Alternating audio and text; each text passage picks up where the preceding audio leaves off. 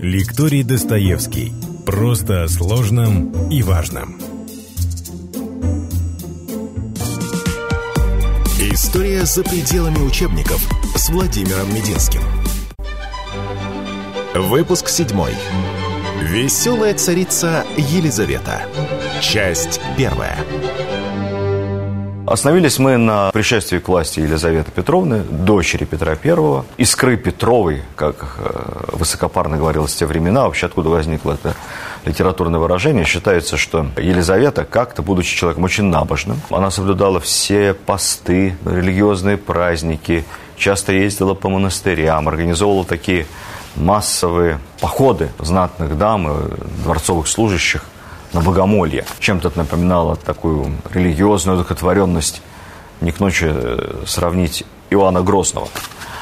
А, ну, правда, при Елизавете все это было очень весело, никаких репрессий, такой, знаете, своеобразный даже тим, тимбилдинг для дворцового персонала. И вот во время очередного своего похода на Богомолье она встретилась с э, епископом Тверским и сказала ему, узнаешь ли ты меня? Ну, конечно, епископ не мог ее не узнать. Я думаю, что он там за несколько дней молился, думал, что бы попросить. Он ответил так образно. Долго-долго всматривался ей в лицо и сказал, узнаю. Ты, ну, обращаться на «ты» было принято государем в, те времена, ты искра Петрова. Это лесная, не всегда заслуженная для Елизаветы характеристика, попала во все ее биографии. Не исключено, что было кем-то придумано, но красиво. Вот, значит, Искра Петрова, войдя на престол, собственно, чем она должна нам запомниться. Если вы посмотрите разного рода художественные фильмы последних лет, сериалы Первого канала, Второго канала, вот все, что касается сериала, например, Екатерины, там очень большую роль играет Елизавета, поскольку Екатерина долгие годы при дворе Елизаветы жила. Ну или посмотрите хорошие докудрамы современные, как, например, Романовы, Леонида Парфенова «300 лет Российской империи». Я все их рекомендую посмотреть, потому что вообще, вообще лучше смотреть, всегда судить об истории из разных источников. Чем больше читаешь людей даже разных подходов, иногда даже политических взглядов, тем интереснее. Так вот, если вот все это посмотреть, то Елизавета предстает таким очень сусальным образом. Вот такой сплошной позитив. Вот. Я недавно пересмотрел серию Романовых докудрамы про Елизавету. Идеальный правитель. И университет она открыла, и таможню внутренне отменила, две войны выиграла, милосердно была невероятна, там, смертную казнь запретила единственной в Европе, а может быть и в мире в те времена. И прочее, прочее, прочее, прочее. И сама, значит, э, гимназия школы открывала начальные. И таможню учредила или как-то развила ее особо. Академию художеств создала. Это все отчасти так. С одной лишь оговоркой, что, конечно, ничего она лично этого не делала. Она подобрала, окружила себя довольно толковыми ребятами, надо сказать. И эти толковые люди, не всегда ее фавориты, не всегда, спокойно, не спеша. Время это характеризуется как такое немного сонное. Она все-таки 20 лет была на троне, больше, чем Брежнев. Не спеша двигали Россию вперед. И действительно, за это время при Елизавете произошло много хороших и позитивных изменений в нашей жизни, которым способствовал, наверное, в первую очередь не какой-то особый менеджерский дар Елизаветы. Она в этом отношении была и не Петр I, и не Екатерина II. Не способствовал этому ее там, концептуальный взгляд на вещи или какая-то концепция была у нее развития России.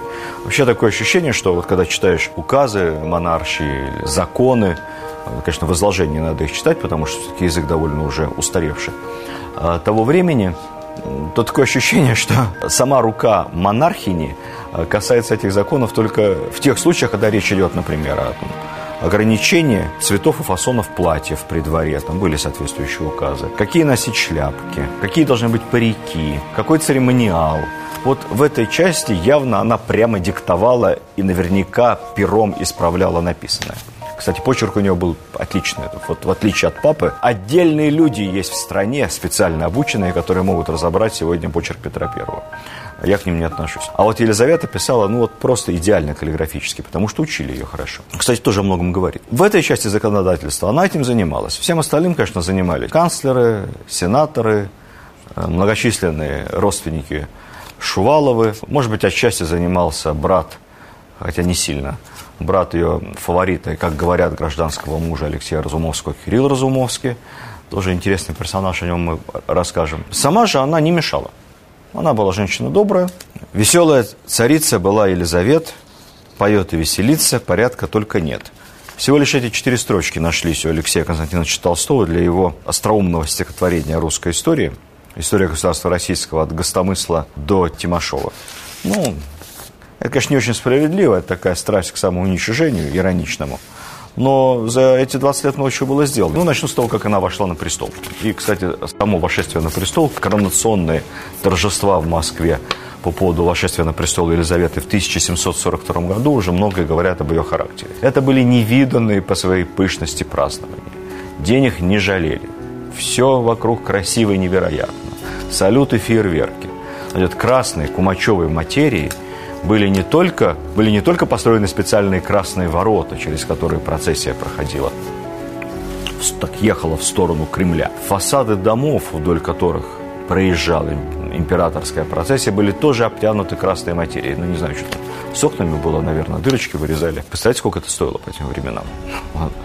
Ну, на красоту денег не жалели. Вот эта склонность Елизаветы к пышности, к тому, что все на нее смотрели и восторгались, это проходит сквозь все 20 лет ее правления. Кстати сказать, станция метро «Красные ворота» в Москве – это в честь тех самых красных ворот, которые были сделаны специально для коронационных торжеств Елизаветы Петровны. Значит, она была э, младшей дочерью Петра I, дочерью незаконной. В свое время Петра I был э, э, такой макроплан, интересный, выдать замуж свою младшую дочь за Людовика XV, короля французского.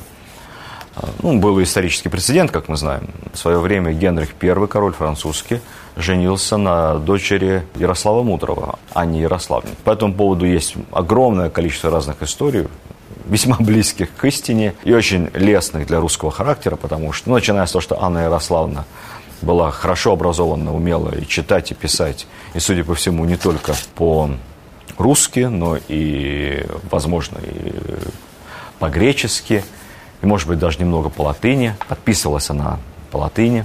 Вот. В то время как король Франции Генрих I ерундой не занимался, он все-таки мужчина, охотник, рыцарь. Вот, поэтому писали и читали за него специально обученные монахи. И Анна Ярославна, как говорится в легендах, плакалась что пообщаться, в общем, поговорить не с кем. Вот. Все книги, которые были в тот момент при Парижском дворе, это были те книги, которые принес, привезла с собой Анна Ярославна из Киева. Ну, безусловно, была одна, одним из самых образованных людей тогда при французском дворе. С тех пор много чего изменилось, и Франция стала крупнейшей, континент, э, сильнейшей державой Европы. И, конечно, для Петра I выдать замуж свою дочь за будущего короля Франции, Людовика XV, было амбициозным и честолюбивым замыслом. Ничего не получилось. Много причин, много было на этот счет переписки, мнений, э, дипломатических интриг. Э, я думаю, что две причины были главными. Первое, Петр I сам ушел в мир иной, и просто не дожал эту идею. Да и, собственно, Россия при нем, конечно, развивалась совсем другими темпами, чем при его последователях и последовательницах. Пробудь Петр на троне еще лет 10-15, может быть, и все получилось. Во-вторых, все-таки Елизавета была незаконнорожденной дочерью Петра I. Мы об этом забывать не должны. Она была рождена не только вне брака официального, но и, как считается, при живом, куда-то там запропастившемся, об этом мы ранее говорили, муже супруги Петра I, будущей супруги Петра I, Марты Скавронской или Екатерины Василевской, там, неважно, как мы будем сейчас звать, будущей императрицы Екатерины I. Вот, поэтому незаконорожденная дочь эм, сильного, но уже ушедшего в мир иной императора Петра не считалась французским двором ровней. Поэтому замужеством ничего не получилось. Но поскольку Елизавету к этому замужеству готовили серьезно, с ней занимались французским языком, она говорила на французском как на родном, немного читала французскую литературу того времени, хотя вообще читать она не любила. Вот, собственно, с Елизаветы, как считается, началась такая галломания – при э, русском императорском дворе. До этого больше увлекались, собственно, Голландией, Германией. Больше говорили по-немецки, по-голландски. А вот Елизавета, она французский шик запустила. Интерес к французской культуре, э, к опере, к изобразительному искусству, к архитектуре Франции и Италии. Это все начинается при Елизавете. Есть интересный момент, что когда-то э, Петр I увидел свою дочь Елизавету, маленькую еще тогда, за чтением французской книги, и воскликнул. «Вы счастливы, дети мои! В молодых летах вас приучают к чтению полезных книг, а я в своей молодости лишен был и книг, и толковых наставников. Не знаю, говорил ли это Петр на самом деле, но так, то, что так оно было в действительности, это факт. Так вот, когда в 1717 году Петр I приехал э, в Париж, и известно, есть эпизод, когда он на руки берет а, молодого Людовика, а, под, чуть ли не подбрасывает его в воздух, поднимает, целует, ну, королю Франции на этот момент лет семь. И Петр говорит, вот, всю Францию держу в руках. Французские аристократы, которые видели это, чуть не упали в обморок от такой фамильярности. Ну, ничего, мальчишке понравилось. И вот именно за этого, собственно, короля он и собирался свою дочку выдать замуж. Но, еще раз, не получилось. А жаль. Кстати, если говорить роль о чтении, то вот в отличие от Екатерины II, Елизавета любовью к чтению не славилась. Более того, она считала, что это для здоровья не полезно. Вот говорила сестра моя старшая Анна. Много читала. От этого умерла молодой. Для девушек это не нужно. Красоте вредит. А вот э, в части женской легкомысленности и любви к моде, к нарядам у Елизаветы было все хорошо. Общеизвестный факт, что после ее смерти в гардеробе Елизаветы нашли 15 тысяч ее платьев. Не говоря уже о ты, тысячах чулок, сотнях отрезов материи дорогой для производства новых и новых платьев. В общем, страшно даже представить, сколько это стоило российской казне. Выпуск седьмой. Веселая царица Елизавета. Часть вторая. Почему так много платьев? Потому что Елизавета была не просто доброй и веселой девушкой, она была настоящей красавицей. Об этом есть много подтвержденных со всех сторон и совершенно не противоречащих друг другу свидетельств. Вот я эти свидетельства вам сейчас просто зачитаю. Жена английского посла пишет, дочь Петра красавица, она очень бела, она чрезвычайно веселого характера и вообще разговаривает и обходится со всеми весьма вежливо. Испанский посол, герцог Делирия, Принцесса Елизавета такая красавица, каких я редко видел. Прекрасные глаза, и рот, превосходная шея и несравненный стан. Явно ценитель женской красоты. Генерал-фельдмаршал граф Миник. Императрица Елизавета была очень стройна и хороша собой. Смела на лошади и на воде. И, несмотря на полноту, ходит так скоро, что все вообще, а дамы в особенности, едва за ней поспевают. Петр I, помните, он тоже ходил с такой бешеной скоростью, что все за ним просто бежали. Вот. Ну, гены. Свидетельству фельдмаршала я бы доверял даже больше, чем э, послам и их супругам поскольку ну, дипломаты должны э, писать что-то хорошее, тем более дипломатическую почту могут вскрыть, прочитать, и там, не дай бог, напишешь плохо о красоте императрицы, навсегда испортишь отношения с, с друг, с державой. Вот. А фельдмаршалу Миниху быть благодарным Елизавете было не за что. При ней его чуть не колесовали, так что чудом избежал смерти. Будущая Екатерина II, тогда еще великая княжна, так описывала маскарад 1744 года, для которого по высочайшему приказанию дамы переоделись мужчинами, а мужчины дамами. Это была вообще такая любимая фишка Елизаветы, поскольку она была выше среднего роста, по молодости очень стройной, с прямой очень спиной, с такими длинными ногами. Вот ей мужские наряды очень шли. Так, так считалось. Поэтому она любила такие маскарады с переодеваниями. На этих переодеваниях, переодевшись в форму офицера русского, Выглядела Елизавета очаровательно. Как вы понимаете, не всем эти маскарады нравились. Я думаю, что кроме нее, они вообще никому не нравились. Особенно не нравились мужчинам. Ну, представьте себе, как чувствовали себя мужчины во всех этих 16 юбок, шляпки. Кстати, так она и писала. Из всех дам мужской костюм шел вполне только к одной императрице. Ни у одного мужчины я никогда в жизни моей не видала таких прекрасных ног. Нижняя часть ноги удивительно стройна. Я цитировал это в кавычках. Кстати, назывались эти балы переодевания метаморфозы. Никита Сергеевич Михалкова есть такой замечательный цикл спектаклей по Бунину и Чехову. Называется «Метаморфозы». Кто не видел, я крайне рекомендую. Очень интересно. На тот момент, когда об этом писала Екатерина, Елизавете было уже сильно за 30. Это уже, мы помним Бальзака, преклонный возраст для женщины по тем временам. И она, конечно, растолстела. После 35 Елизавета издала очередной указ, по которому все дамы на балах должны одевать только свободные платья. Уделяя очень большое внимание своей внешности, Елизавета, конечно, и любая женщина, а в случае с императрицей, обладающей абсолютной властью, конечно, с неким гипертрофированным чувством, ревновала к красоте других женщин. Вот однажды Елизавета обрила себя на голову, не поверите. Там какие-то проблемы у нее случились с волосами. То ли она посыпала их какой-то неправильной пудрой, и эта пудра никак не смывалась никакими средствами, никакими дегтярными мылами, ничем. Шампуня не было. Почему? Потому что шампуни делают из чего? Шампунь делают из нефти. А нефти тогда не добывали. А потом нефть и немножко ароматизаторов. Вот то, чем вы моете голову. Тогда волосы мыли натуральными средствами. Яйца, желтки, белки, ну, максимум какое-нибудь натуральное было. И вот она никак не могла отмыть себе голову от этой пудры, поэтому поступила кардинально, побрилась наголо. Ну и что делать? Приказала всем придворным дамам и вообще всем дамам, которые появляются во дворце, тоже побриться наголо. Ну и носить, соответственно, парик типовой, пока волосы не отрастут. Ну, обидно же одной. Художники рисовали Елизавету строго в анфас. Вот на всех портретах у нее красивое, правильное лицо, строго в анфас. Почему в анфас? потому что она была курносой. Вообще, мне кажется, курноса так симпатично. Вот. Но Елизавете это не нравилось. Тогда в моде были строго все. Римский профиль.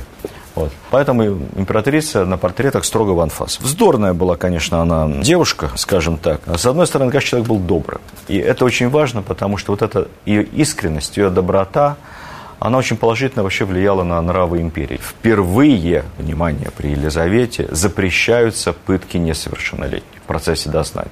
Ну, раньше пытать детей, ну, порядке вещей. Более того, она издает несколько рескриптов, которые не запрещают, но всячески не рекомендуют использовать вообще пытку в качестве дознания в процессе следствия. Ну, царская рекомендация многого стоит. И, конечно, э, вот эта роль тайной канцелярии пытошных, она при Елизавете совсем не та, что была при Анне Иоанновне. Уж не будем вспоминать Петра Великого.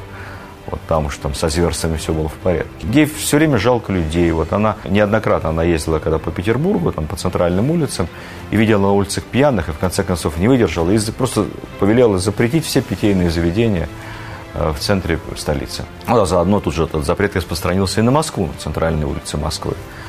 Э, это прекрасное, э, благое начинание. Недолго способствовало снижению пьянства и алкоголизма, как бы сейчас сказали, потому что бюджет Российской империи стал терять так много денег, что потихонечку все вернулось на круги своя. Но порыв был такой вполне Горбачевский такой, Легачевский такой, искренний. Искренне и правильно. Вот не нравились ей пьяные на улице. Когда 1 ноября 1755 года в далекой-далекой Португалии произошло одно из самых грандиозных в истории того времени землетрясений, и Лиссабон был буквально в течение нескольких минут стерт с лица земли, погибли тысячи людей. Елизавета Петровна долго рыдала, э, читая об этом новости. Даже выделила большую сумму на восстановление города. Португальцы должны быть ей обязаны.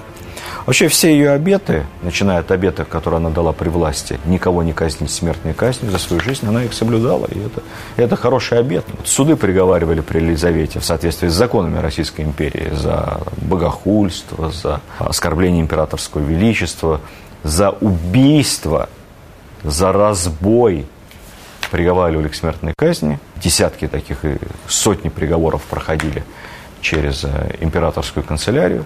И каждый раз Елизавета отменяла приговор, заменяя его, ну, как правило, ссылкой куда-нибудь в Сибирь на вечные времена. Мир тогда такого просто не знал. Она, умирая, не только когда пришла к власти, провела огромную амнистию, но умирая, тоже подписала целый ряд указов, амнистировала десятки тысяч должников, осужденных по мелким незначительным делам. Хотела быть доброй. Правда, вздорной девушкой тоже была – не раз, и не два, и не три, и не десять она могла надавать пощечин прилюдно придворным дамам за какую-нибудь невинную провинность. Ну, например, велела императрица не ходить с розами и с цветами в прическах высоких.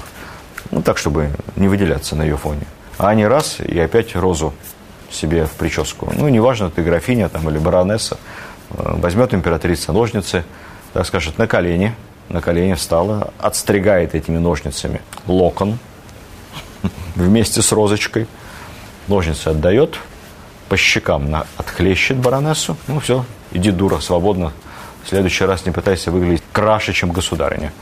А, нам это кажется дикостью, ну, а по тем временам что-то было, почти полоскало. Из-за этого всю жизнь панически боялась переворотов. Вообще считается, что она не спала чаще двух-трех ночей в одной комнате. Комнат во дворце было много, и вот она все время спала в разных комнатах. Все время, помимо охраны, соседние комнаты тоже были заняты придворными дамами, зачастую по по 3-4, которые тоже спали. Чтобы попасть в комнату к императрице, надо было сначала разбудить всех этих дам, то есть поднять большой шум. В комнате с Елизаветой. Она боялась темноты. Все время горели свечи, кто-то находился. Она часто просыпалась во сне. Ей снились кошмары, она кричала. Возможно, ей снилось, что она точно так же лишается престола в результате военного переворота, как лишила она свою предшественницу Анну Леопольдовну. Есть легенда такая в разных источниках, что если она начинала кричать во сне, то специально представленный человек э, подходил к ней, клал ей холодную ладонь на лоб и говорил «лебедь белая, лебедь белая». От этого белолицая лебедь Елизавета умиротворялась и засыпала. А вот этот вот человек с холодными руками, который таким образом ее умиротворял, всегда потом получил дворянский титул и специальную фамилию Лебедев. Ну, может быть, это и легенда. Кстати, сказать факт, ну, уже во взрослые годы, он очень любила, когда ей чесали пятки перед сном. И этой милости добивались многие знатные дамы, потому что пока императрице чешешь пятки, много о чем можно ее попросить. И много о чем можно договориться под хорошее настроение. Поэтому дело это было весьма почетным и востребованным. Она была ужасно суеверна. Есть целый ряд историй, по-разному излагаемых, но все примерно об одном и том же. Я одну из версий расскажу. Когда канцлер Бестужев принес ей на подпись императорский указ об объявлении войны Пруссии, Россия вступала в Семилетнюю войну, она написала своим красивым почерком, обмахнула перо в чернильницу, написала «Е», с завитушками, потом задумалась о чем-то. В этот момент на перо села муха, а, чернила капнули, образовалась ужасно некрасивая клякса на тексте указа, и Елизавета сочла это дурным признаменованием. Она отложила перо и сказала, не-не-не, нет, я, войны не будет, указ не подписываю. Вот, и канцлеру, и всему правительству пришлось потом не одну неделю бегать за императрицей, доказывая ей, что все-таки пришло время России вступить в эту грандиозную европейскую семилетнюю войну. Кому интересно, почитайте. И можете еще посмотреть фильм «Гардемарины». Я не помню какие, кажется, третья Гардемарина. Там прекрасно изображено одно из сражений этой большой войны, которая, по сути своей, была мировой войной, предтечей мировой войны. Семилетняя война, в которой Российская империя с большим успехом при Елизавете Петровне поучаствовала. До следующей встречи. Видеоверсию данного подкаста смотрите на сайте достоверно.ру.